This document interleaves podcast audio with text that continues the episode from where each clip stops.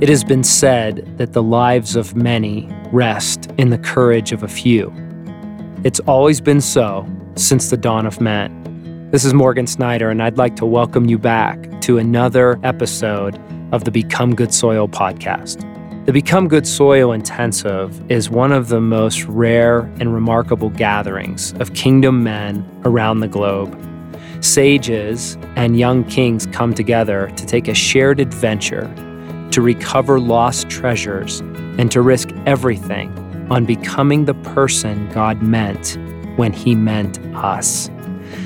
This is episode one of a three part series where we are pulling back the veil and inviting you to come join us in some of the final intimate moments of a few recent Become Good Soil intensives that took place in Colorado and in Australia.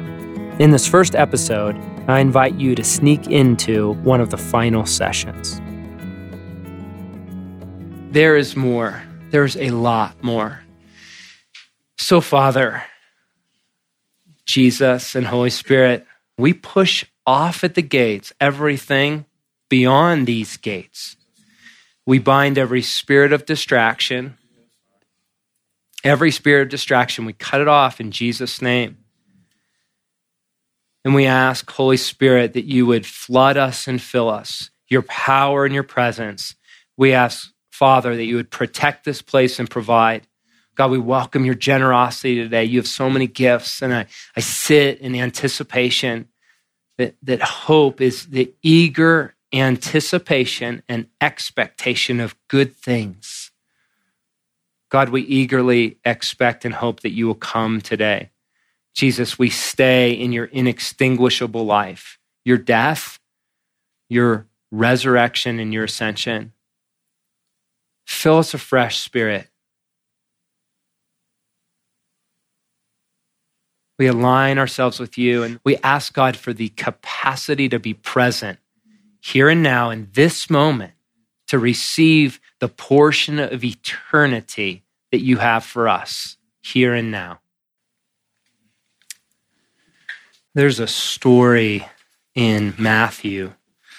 It's just uh, intrigued me, haunted me, perplexed me for many years. And then several years ago, I sat with, well, more than seven, several, right, seven, eight years ago, I was sitting with a mentor, some wise sages that began to unpack and let the light of the kingdom shine. Um, I wanted to share it with you this morning. When Jesus had entered Capernaum, a centurion soldier, much like Maximus, came to him asking Jesus for help. Lord, he said, my servant lies at home, paralyzed, in terrible suffering. And Jesus said to him, I will go and I will heal him. The centurion replied, Lord, I do not deserve to have you come under my roof. But just say the word, and my servant will be healed. For I myself am a man under authority, with soldiers under me. I tell this one, Go, and he goes, and that one, Come, and he comes. I say to my servant, Do this, and he does it. When Jesus heard this, he was astonished. Jesus was astonished. And he said to those following him, I tell you the truth, I have not found anyone in Israel with such great faith. And then Jesus said to the centurion, looking him in the eye, looking him in the soul, Go. It will be done just as you believed it would. And his servant was healed at that very hour. The Greek word for astonished there is thaumazo. It is only used one place in this whole book relating to the faith of a person. And it causes me to wonder what is it that a man can do that astonishes the heart of God? And we have one place to go find it. It's a good question to sit with for a decade. What is it that astonishes God?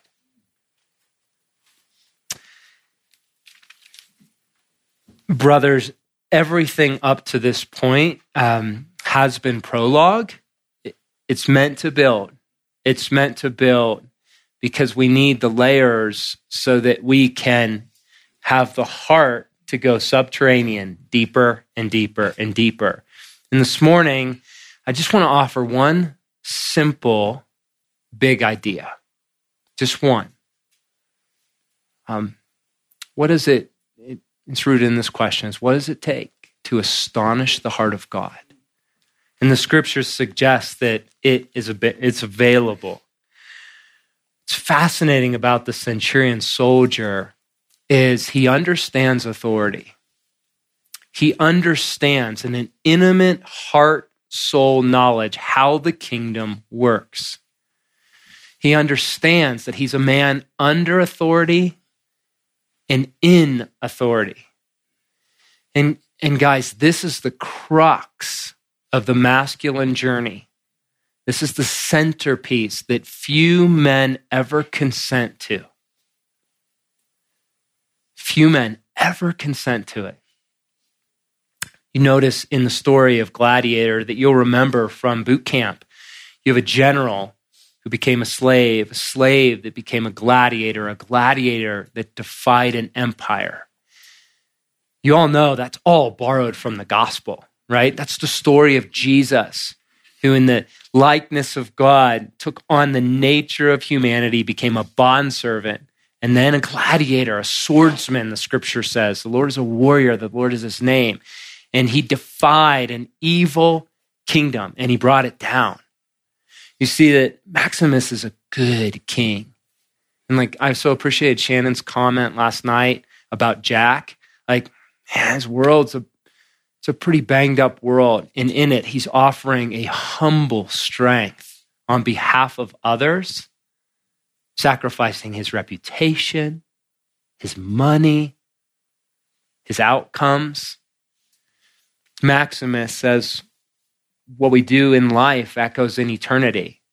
See, Maximus knows that he's a good king, and in all that chaos, he's living from the inside out for the kingdom to come. Here's what's fascinating about that clip. There's one piece for you to hold on to is Maximus is a man who understands authority. He is not an autonomous king, right? My name is Maximus Meridius, commanders of the armies of the north, loyal servant to the true king, Marcus Aurelius. The true, loyal servant to the true king, Marcus Aurelius, husband to a murdered wife, father to a murdered son. And I will have my vengeance. I will. In this life or the next. He knows who he is, and who he is is a man under authority. Our capacity to rule and reign as kings is in proportion to our willingness to consent to authority that God has structured in the heavens. And guys, at the seat of the fall of man, when Adam chose Eve over God, and that fracture happened, the first disintegration of the soul in the masculine heart, he hid and he feared his father and his Lord. And the most important question in all of Scripture, and I believe in the human story, is Adam, where are you? Where are you? God knows where Adam is. It's, it's a soul to soul question. He's saying, Adam, there's a way back. Adam, there's a way to be good again. Adam, I know who you are. Where are you? The question's for Adam's benefit. It's a lifeline, it's an invitation, it's a reaching. And Adam hides and he makes a fig leaf. and so goes the heart of every man. We absolutely hate being under authority. In our false man, we love self sufficiency. We love independence. We love life on our own terms. And brothers, it doesn't work.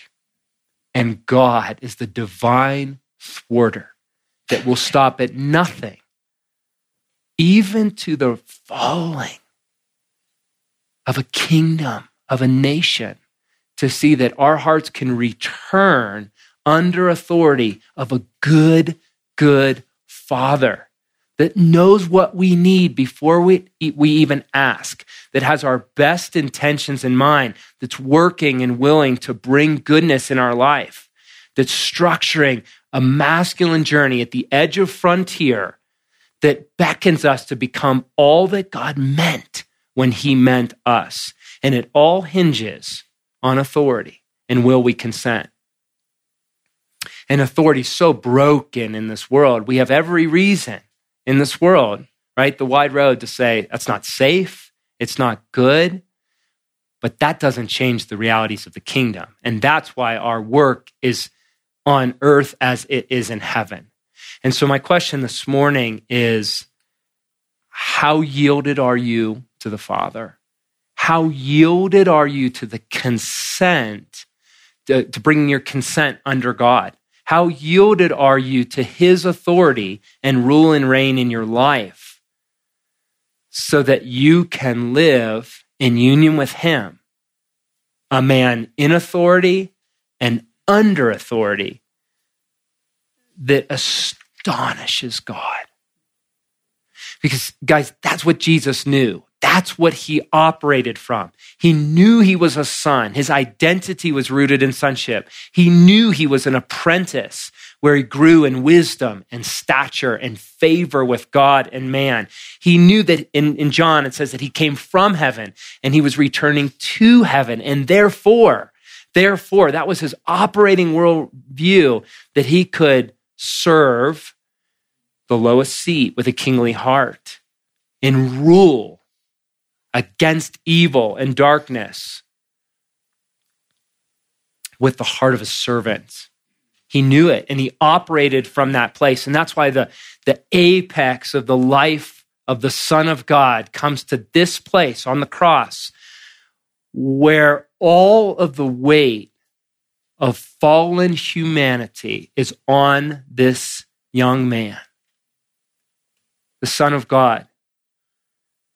And under the, the veil and the crushing of sin and death. Jesus says, Take this from me. But even more than take this from me, not my will, but thy will be done. Thy will be done. You see, the greatest threat to my kingdom or to God's kingdom is my kingdom. It's the number one thing in the way. And that's why, as we dismantle the false and become sons and students, apprentices, warriors, we can become the kind of kings that thrive, that thrive under leadership, that thrive under consent, that thrive under rule. Because God, God just never requires of us more than we can do in union with Him. He never gives anyone too much to do, Dallas says. We do. I give myself way more to do than God gives of me. But God never requires anything of us that we can't do outside of union with Him. And so the journey of masculinity, the integration of the soul shifts on will we yield? Will we come under his rule and care so that we can, in our wholeheartedness, become anointed with power to rule over others, which is meant to be goodness and love and care, so that those under our shadow thrive and become all that God meant when he meant them. And the Spirit goes all through the earth, Chronicles says, looking for a heart that would yield. The Father is more vested in you becoming a king than you are. He's scanning the earth looking for a few men that have yielded. One of the pieces in this that's so important is understanding humility because the religious spirit has just um, wreaked havoc on humility. And false humility actually the enemy gets in there and uses that, which is just a masking for pride. And humility is taken on the form of um, softness, acquiescence under the veil of the religious spirit, when the truth is, humility was meant to communicate the posture of masculine strength under rule. The, the Greek word is ana, and one mentor described it best as a horse being brought under rein. It's fiery strength under the care and connection of a good leader. This is the way they said it. He said, This word of humility, in the core concept, it's answering to another. In its extreme, it's expressed as slavery but most often it has to do with a sense of looking towards another for instruction and care. The image of a horse, of a fiery personality that's not eradicated. This is so important. When it's brought under authority,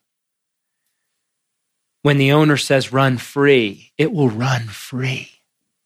Humility never means stifling the fire, the personality, the identity. It's simply bringing that fire, bringing that personality, bringing that identity under one who is more wise and more knowing what is best for one's care. Humility is a powerful thing. It's strength harnessed. It's Jesus in the garden when they say, Are you the one? And he says, I am he. And they're blown off their feet. Like that actually happened. Imagine that. He says, I am he. And the people are blown off their feet. He could have called legions of angels to rescue him. And it took two angels to wipe out a city. He could have called legions of angels. But deeper still, harness strength was not my will, but thy will be done. The goal is union. In all of this, the goal is union and the fruit is intimacy. Just want your soul to receive that in all that we're talking about. I want it. The gospel is simple. The gospel is meant to be simple. And I want to bring it into this space of the goal is union and the fruit of union in our chaotic world, in a world that feels like the odds are against us, the fruit is intimacy. And it all hinges on this question Will I yield? Will I allow my, harn- my strength to be harnessed? And in that space, you guys, it's, it's not so much a yes or no question, um, it's a process, right? we are saved and being saved. Since we are the sons of God, we must become the sons of God. So I want to take you back in your soul to that idea of the four soils. Because the question is, what parts of us are yielded? Clearly, because you are here, the answer is yes to parts of you. And there are parts of me that are, are not yet yielded, that are not yet under his rule, that are not yet under his care. And so this decade is an opportunity to do some deep soul searching, to scan the geography of your soul. Your soul has a geography. That's why there are pieces and parts of the creation world that speak to you and others don't speak to you as much because it's it's a mirror reflecting the geography of your soul all of creation is meant to express in a physical reality a manifestation of the spiritual kingdom. Right? The most important things in life are always unseen. And so, what parts of you are yielded, and what are the next steps that the Father has? Just the next step to bring more of you as a son, a student, as a warrior, and a king under his leadership, where you can truly say, Father, you have my yes. I consent to that. Even though it's so exposing, it's so risky, it's so utterly frontier. I hope you enjoyed this counsel gleaned from a recent Become Good Soil intensive in Colorado. We are very excited to let you know that we are now accepting applications to attend two upcoming Become Good Soil intensives in May of 2017. One will be in Colorado, and the other will be in Australia. The application process is quite extensive. The deadline for submissions for our Colorado intensive is November 15th of this year. To find out more about the Colorado and Australia intensive events and the application process, go to becomegoodsoil.com.